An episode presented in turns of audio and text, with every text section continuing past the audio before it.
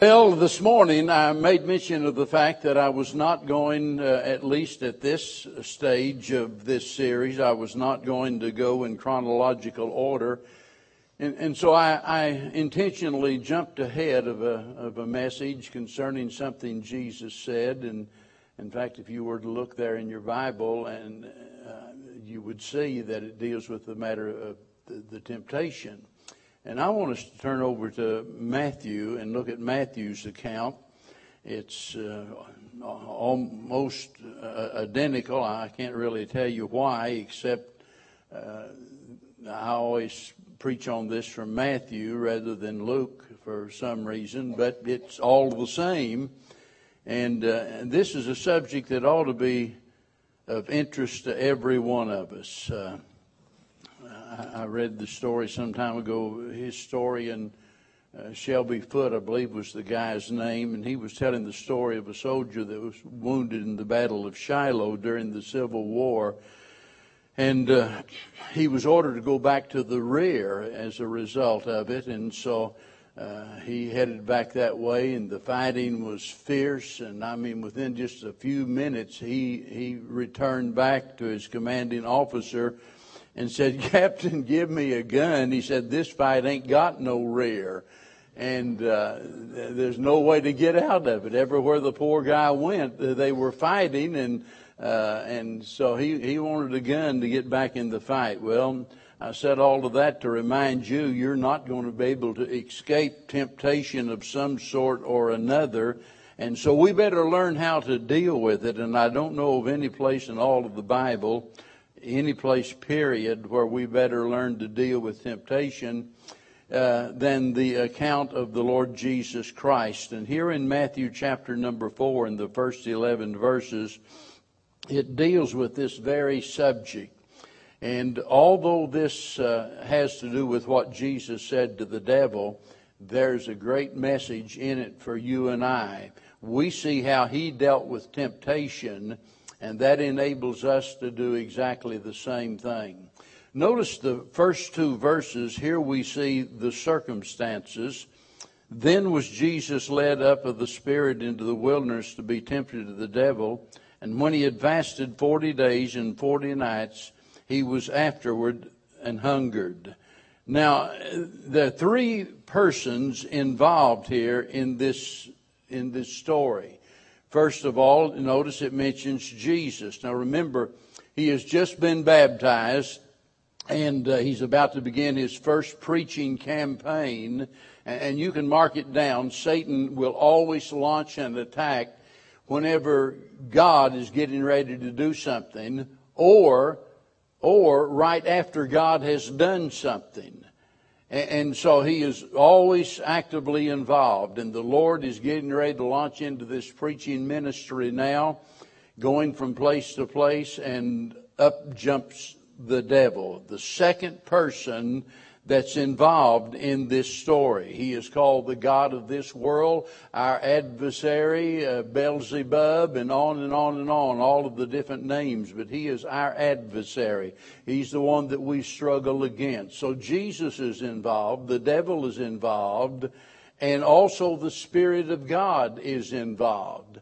And Luke is very emphatic in his statement that says that he was led of the Holy Spirit up into the mount. And so uh, this is not something that just happened, and keep that in mind.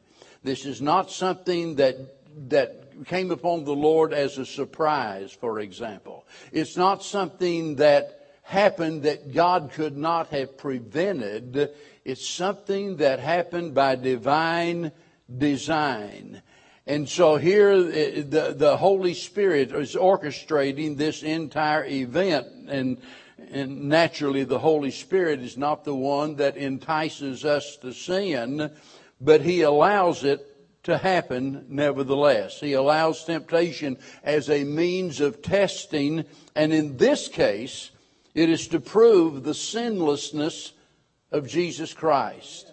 That, that is so very important for us to understand that he was tempted in all points such as we are, but it, yet without sin. He was the sinless Son of God.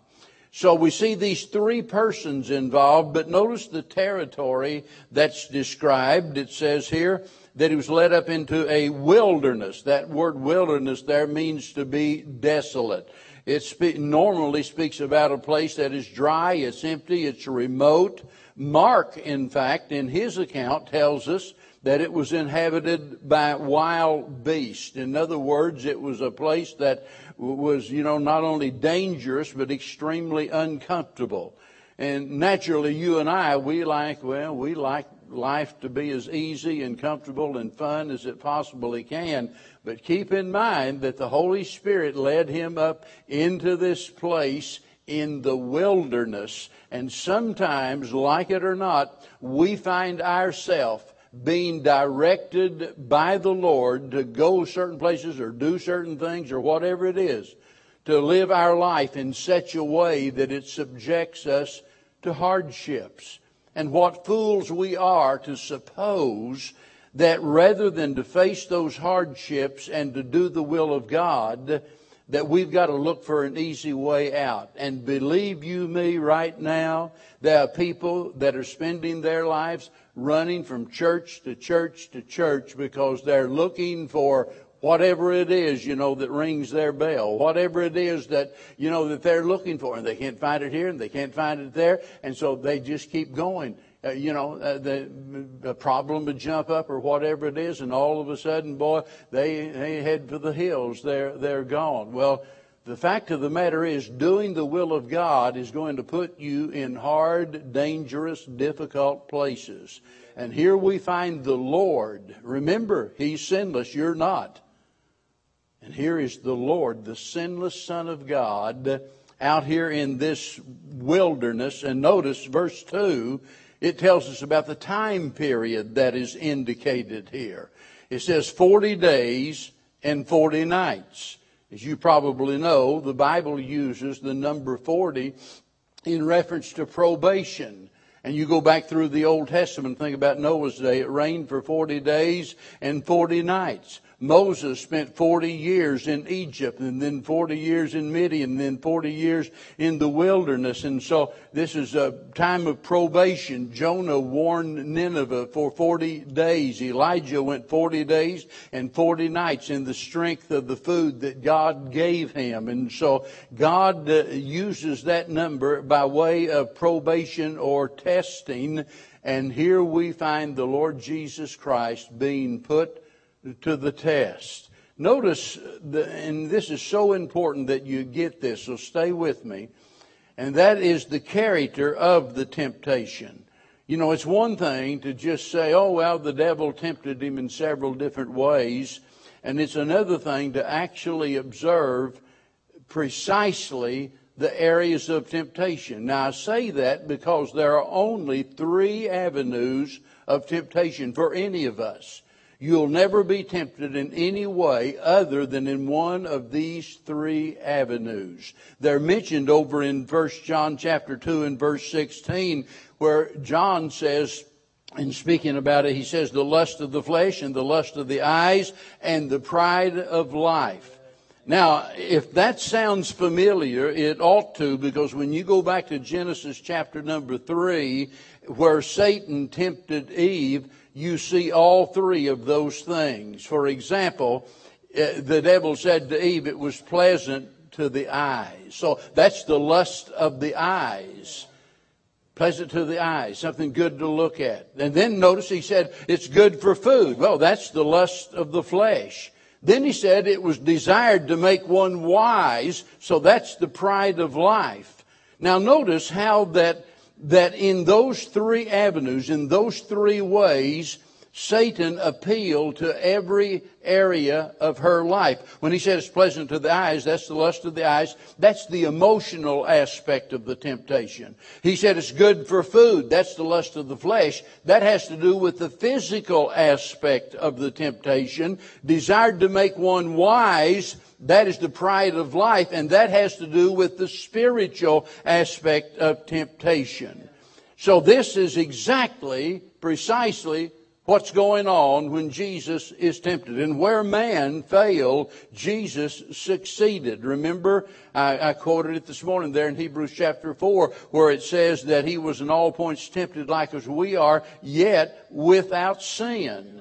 So let's look at these areas of temptation. Beginning in verse 2 down through verse 4, here we see a reference to the lust of the flesh. It says in verse 2, And when he had fasted forty days and forty nights, he was afterward a hungered. And when the tempter came to him, he said, If thou be the Son of God, command that these stones be made bread. But he answered and said, It is written, Man shall not live by bread alone, but by every word that proceedeth out of the mouth of God. Now notice the proposal here the proposal that comes from Satan is presented through legal appetites. We're talking about food. Who doesn't love to eat? I mean, eating is something that is enjoyable. And by the way, it's not just enjoyable, it's something that is beneficial. It is essential to our well-being. And so when he tempted the Lord, he presents it through legal appetites. Now there's a lesson here for us, and that is that God given desire does not give us a license to fulfill those desires in the wrong way. Whether you're talking about hunger, whether you're talking about sex, whether you're talking about sleep, whatever it is. I mean, God designed us in such a way that we need sleep, but He doesn't expect us to sleep all of the time. And so just because we have a desire for something does not mean that we automatically have a license to do it. And you'd be surprised how many people today think that way. They think, well, God made me the way I am. I have this desire. God let it happen. God must have put it there. So if God put it there, you know, I, I, I ought to just go with it. Man, if that was the case, I'd weigh 400 pounds. I mean, I, I would. I, I, I just, uh, you know, just, I, I, guess I would anyway, but uh, at least there was a time in my life where I would have because you know you, I could justify it by saying, "Well, the Lord, He's the one that caused me to like ribeye steak, and He's the one that caused me to like Whataburger, and He, you know, He put, He just gave me a desire for grease. You, know, you can fix anything with grease, and it's good, really. I, I, grease fix anything. And uh, but, but how did I get off on that? Legal appetites. Well, not only that, but, it, but he appeals to him at a time where there seemed to be a great need. Remember, he's, he hasn't eaten in 40 days. Maybe you're thinking, well, I don't think a person can live, you know, with, without eating for 40 days. Well, Jesus did. Jesus did. He went 40 days without eating. And so, I mean, if ever there was a time where it would have seemed justified uh, you know, to go ahead and eat, uh, this would have been it. And you know that a lot of times in our life, there might appear, at least in our mind, to be some great need in our life, and all of a sudden we see the answer to it. And so, poof, you know, there we go, and we head down a, uh, down a road that Satan has designed to get us away from God just because we seem to be getting a better deal out of it. And that's why I've often said all it takes to get some people out of the will of God is to is a, is a raise at their place of employment. I mean, they'll transfer they'll transfer into a, you know wherever and move away from where God wants them to be. Now, please, I understand we've had people move away and so forth, and I, I I'm I'm not anybody's judge. I'm just telling you based on what I've seen and what nearly happened to me that it is a dangerous thing for us to think, well, you know, I can better myself by being here or being there. You better just find out where God wants you to be and stay where God wants you to be, and you let God do the business of taking care of you. He's pretty good at it, by the way. He had never failed anyone. So just because there's something in your life that you think constitutes a need, that doesn't mean it's a genuine need in your life. But more than, more than that, it is a challenge for him to prove something. Uh, you know, I know you're hungry. You haven't eaten in 40 days. And if you're really the Son of God, just turn these stones into, into bread. Prove something prove you are who you claim to be. prove you are who the prophet said that you would be. Just give us some proof.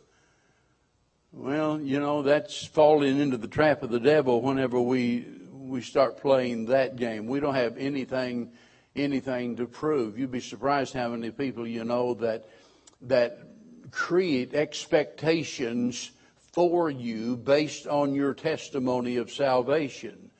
Uh, does that make any sense? In other words, you claim to be a child of God, and all of a sudden they expect you to live a perfect life, and if you don't, they call you a hypocrite and say, Well, I don't want anything to do with Christianity, just a bunch of hypocrites. Let me tell you something just because a person fails to some extent doesn't make them a hypocrite. We all fail to some extent, you see. Uh, look, we don't have anything to prove to the world out here, by the way. And we're certainly not to try to put the Lord to the test in, in, in that regards. Now notice the pride of life. Verse number five, the temptation continues. And then, then the devil taketh him up into the holy city and setteth him on the pinnacle of the temple and saith unto him, If thou be the Son of God, cast thyself down, for it is written, He shall give his angels charge concerning thee, and in their hands they shall bear thee up, lest thou uh, lest at any time thou dash thy foot against a stone. And Jesus said unto him, It is written again, Thou shalt not tempt the Lord thy God. Now, notice in the first instance how Jesus dealt with Satan. And then we'll tie these two together. He didn't argue with Satan. Whenever Satan said, Well, if you're really the Son of God, just turn these stones into bread, Jesus doesn't argue with him. Doesn't, doesn't engage in a debate, in other words. But notice more important than anything else is that he answered with the Word of God. He quoted a portion of God's Word. And by the way, he used a portion of the Word of God that related to his particular need at the time. The Bible is not some magic potion, as it were. It's not some mantra. It's not something that you can just, you know, it's like magic and, and you quote it and the devil begins to run. And if you go study what Paul said about the warfare that we're engaged in there in Ephesians, and he talks about the sword of the Spirit, the Word of God, and if you study that out, you'll see that it applies to a particular part of God's Word that relates to what the situation is. Jesus could have quoted any part of the Word of God, right? But it would not have been effective as quoting that part of the Word of God that related to the situation. That's why it's so important that we hide the Word of God in our heart. And it's amazing how that when we do that, just at that right moment when we're being tempted, the Spirit of God we'll bring that to our remembrance and we'll think about it and believe you me, there is power in God's Word. Notice what he does on this second occasion, and this is the pride of life, and the, the and it comes immediately after the first one here. And um, notice the argument of Satan because he bases this one on a misrepresentation of the scriptures. Now keep in mind, Jesus just quoted the scriptures in order to, in order to offset the temptation. So it's kind of like the devil says, Oh, you, you want to quote scripture, huh? Oh, you're going to do that, huh? You're going to play that game. So notice what the devil does. He taketh him up into the holy city and set him, sets him on a pinnacle and, and uh, saith unto him, If you're the Son of God, just cast yourself down, for it is written. Yeah, the devil is going to quote some scripture. The problem is, is that the devil misrepresents the scriptures. By the way, did you know that is exactly what cults do?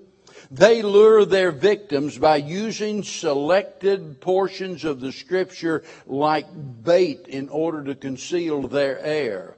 You look at, you look at every major cult and there will be some point of emphasis there that is indeed based on some truth in the Word of God. I've heard people tell me that they became Mormons, for example, And, and this is what they said. I've had many people say the same thing. We became Mormons because Mormons put a strong emphasis on the importance of the family. Now think about that. You know, I used to be a Baptist, but they, they, you know, they didn't emphasize the importance of a family, so I become a Mormon.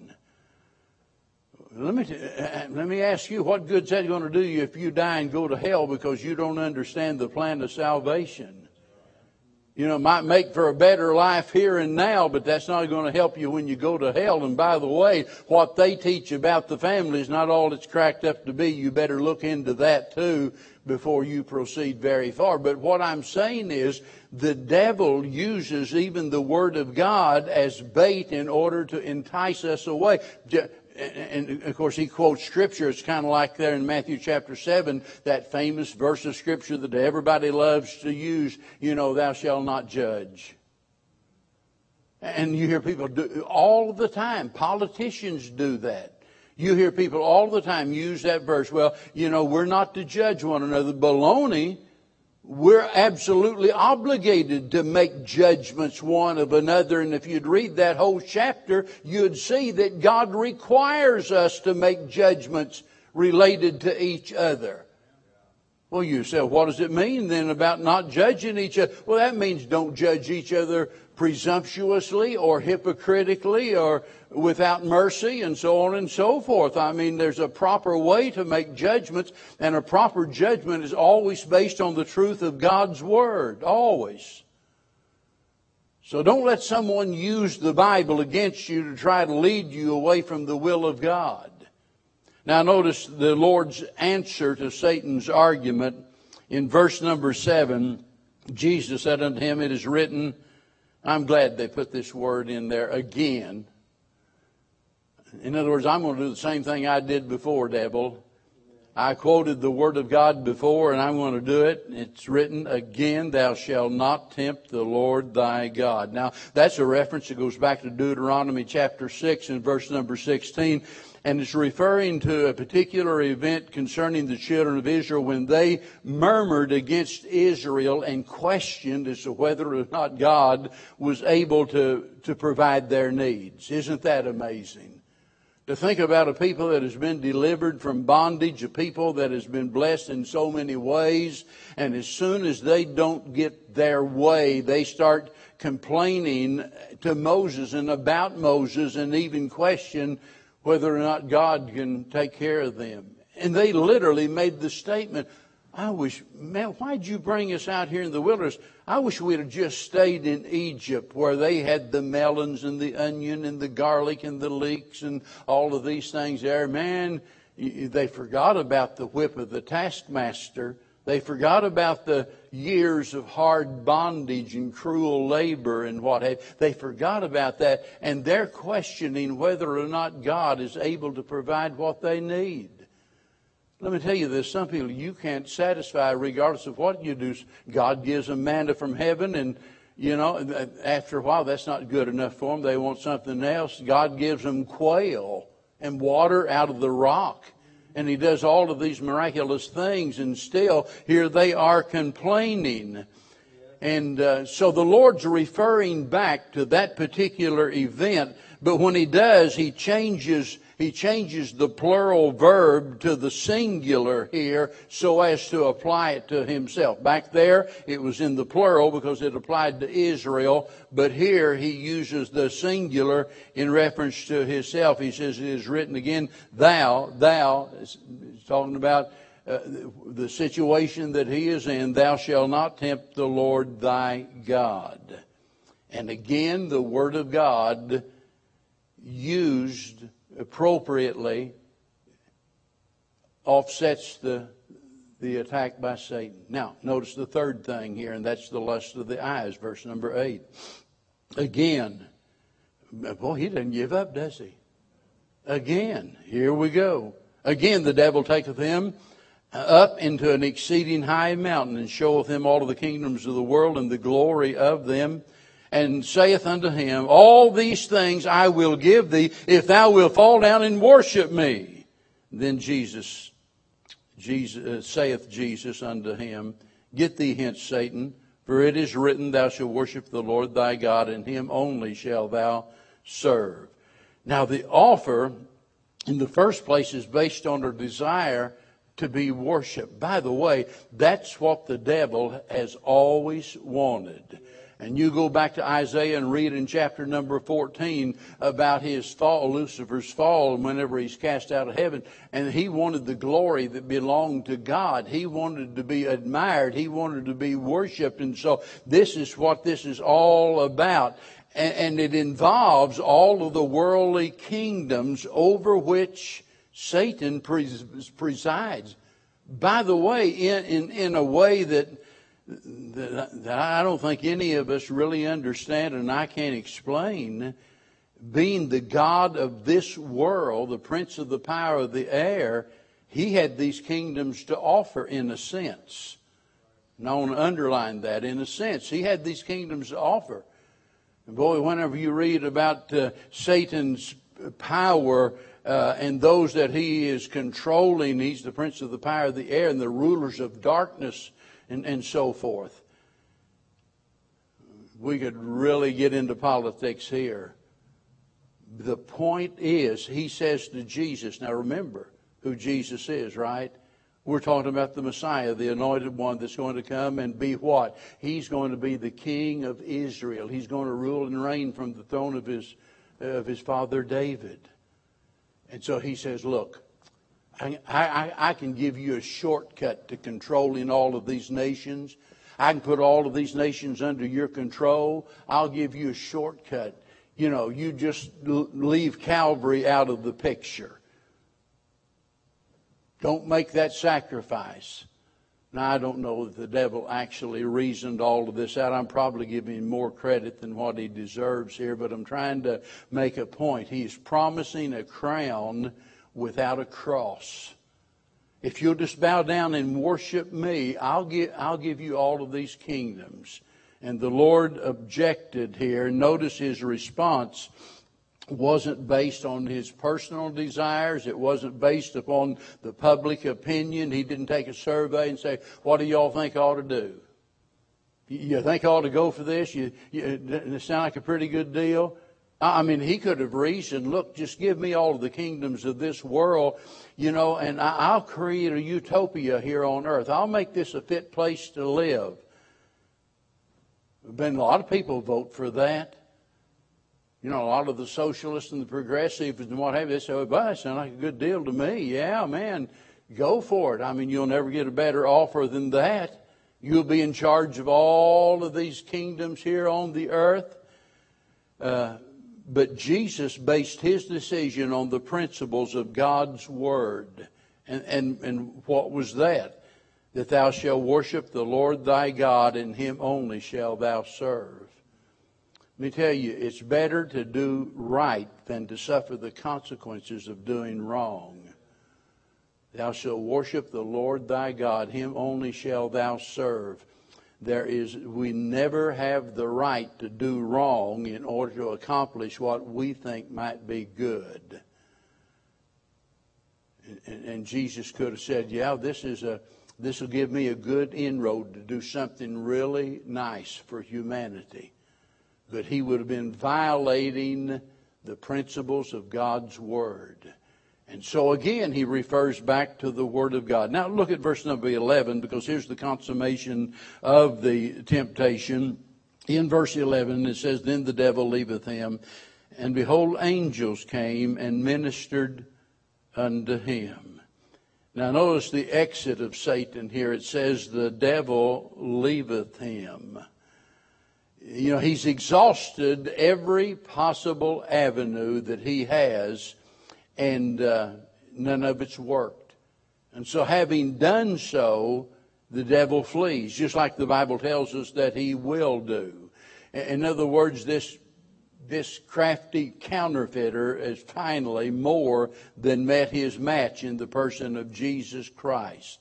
Satan provides the situation, Satan presents the sin, but Satan can't make us sin if we do what Jesus did. If we're a child of God in the will of God and we turn to the Word of God during a time of temptation, we can overcome whatever it is the devil throws our way. And then he said, and, and please uh, don't ask me to explain this, angels. Here's the entrance of spirits. So you got the exit of Satan and now the entrance of the spirits, angels, that's plural, came and ministered unto him. Now it doesn't tell us what service they performed, but we are assured that his needs was met. Now, why do you suppose that, that he even uh, put that in the Bible? Why, why did God the Holy Spirit inspire Matthew to write that and Luke to write that? What, what's the big deal about that? What difference does it make? Why, why record that detail? Well, I, I think it's for our encouragement, don't you? To think about that here at this moment under great temptation, when Jesus Christ does what was the only way out of temptation by the use of the sword of the Spirit, the Word of God, and the devil flees. Now remember, he hasn't eaten in 40 days, and the angels came and ministered to him.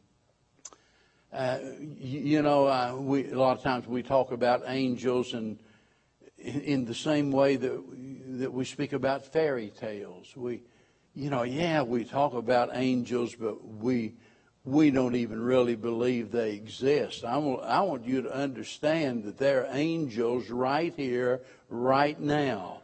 God's people have guardian angels. There, are angels among us. Uh, if we ever woke up to that fact, I didn't change the atmosphere uh, of, of a church service to realize that there are spirit beings right here among us. And they're able, they're ministering spirits, by the way. And here we find those angels ministering unto the Lord Jesus Christ. Well, I'm so glad that I don't have to depend on me, or I don't have to depend on you, because remember that old song Jake Hess used to sing? I've got, I believe it was him saying, I've got the Lord and that's enough. Amen. I'm telling you what, He is able and he uses, when necessary, he uses the ministry of these spirit beings that come and minister to us in our time of need. Some, sometimes I think we meet angels unaware.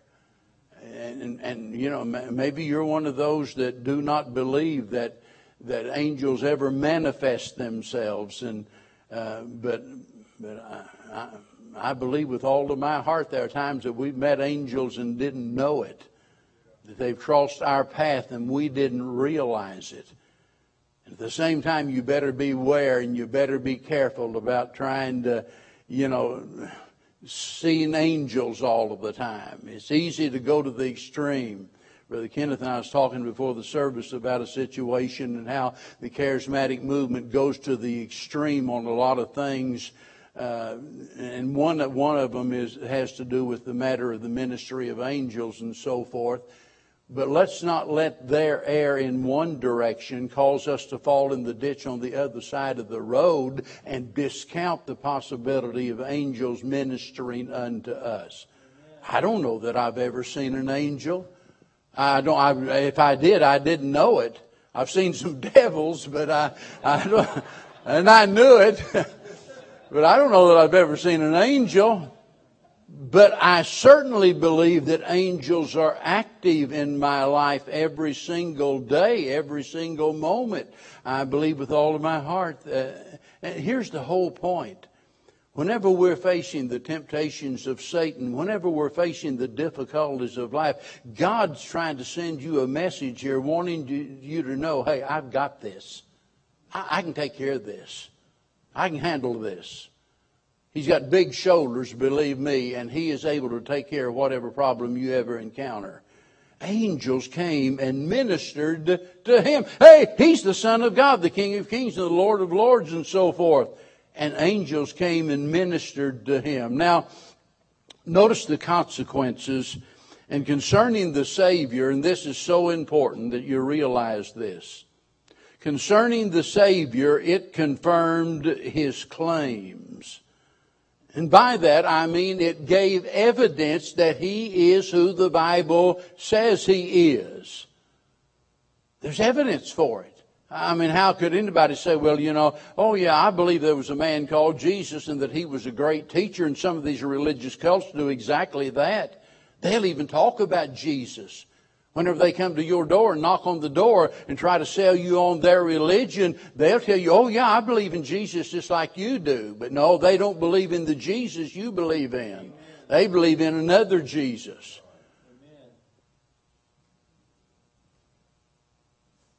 There's no reason for us to ever doubt that he is who the Bible portrays him to be because he's given evidence of it.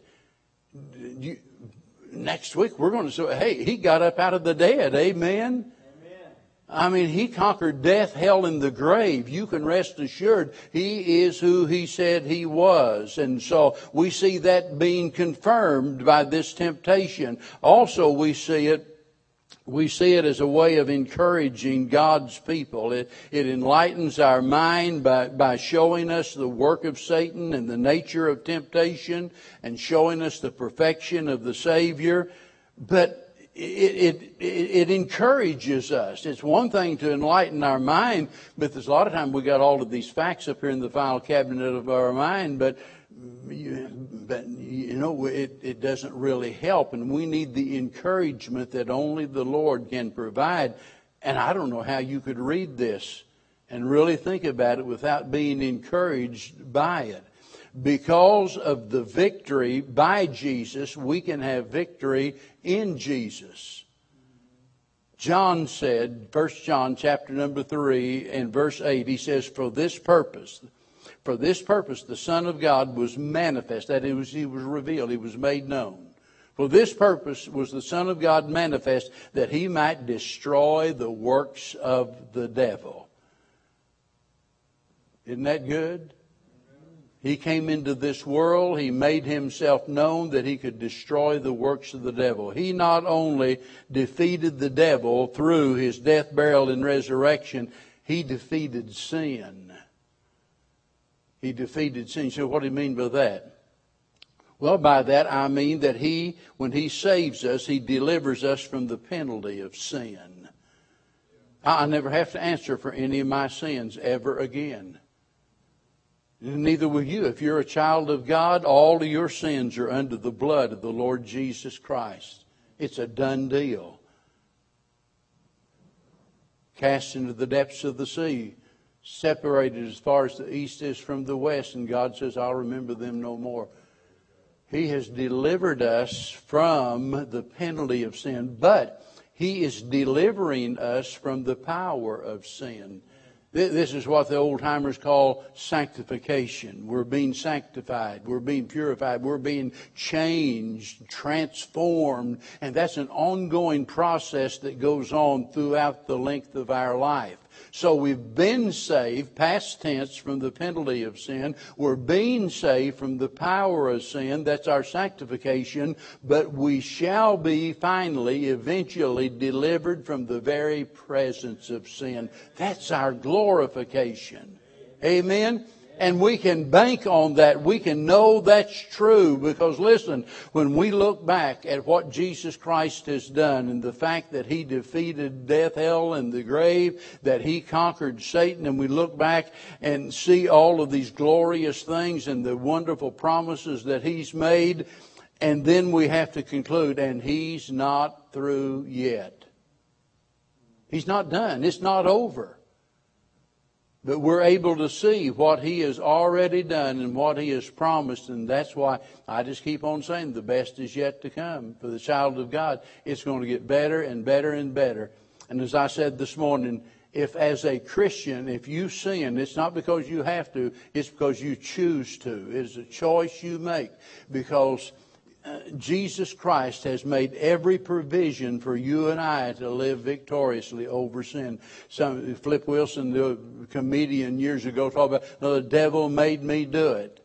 Well, if you're a child of God, he can't make you do it. Amen. And I've heard people say, well, I just couldn't help myself. Well, no, but God could have helped you if you'd have let Him, and you wouldn't, and that's what the problem is. So many times we fail, not because we have to, but because we want to. We want to fulfill the lust of the flesh, and in doing so, we bring down the very wrath of God around our head as a result of it and God has to work us over and chastise us in order to correct us simply because we didn't apply these principles of resisting temptation. I, I don't know about you, but I am so glad that, you know, to know that we are more than conquerors through Christ who loved us and gave himself for us. Wow, more than a conqueror that we can really truly have victory in Jesus Christ. And that's more than a song, it's a reality in our life. I don't know what you're going to face this week. I don't know what kind of a temptation that might come your way, but I know one thing. If you do what Jesus did, you can overcome any temptation that comes toward you, regardless of what it is. And if we fail, it's because we're not well prepared. And let me tell you, there are going to be times that, uh, and as I've said, we all act out of character sometimes, don't we? In other words, we all fail, at least momentarily. And it's simply because we're not on our guard. We're not being vigilant as the Bible tells us to be. Be vigilant. Your adversary, the devil, as a roaring lion, he goes about seeking whom he may devour. That is, we are to be watchful and on guard every moment because Satan is not going to take a vacation. He's going to do everything in his power to destroy you, to ruin your family, to run this church, and he's going to work overtime trying to accomplish that. But if he, listen, if he does, it's our, it's our own fault. Because we don't have to go down in defeat. We're more than conquerors. Let's all stand together. Father, how we thank you tonight for the example of the Lord Jesus Christ. How we thank you for the encouragement that it brings into our heart to know that, that unlike unlike it was back before we were saved, we don't have to live in defeat. We don't have to be overcome by evil. We don't have to give in to the lust of the flesh. And Lord, I'm just so thankful that you enable us to do whatever it is that your word requires. And so I pray tonight that each and every one of us might learn better how to deal with the temptations that come our way that Satan might not get the advantage of us. And especially tonight, I pray if there's someone here that's never received Christ as their Lord and Savior, that they'll do so before it's too late. For we pray in His name. Amen.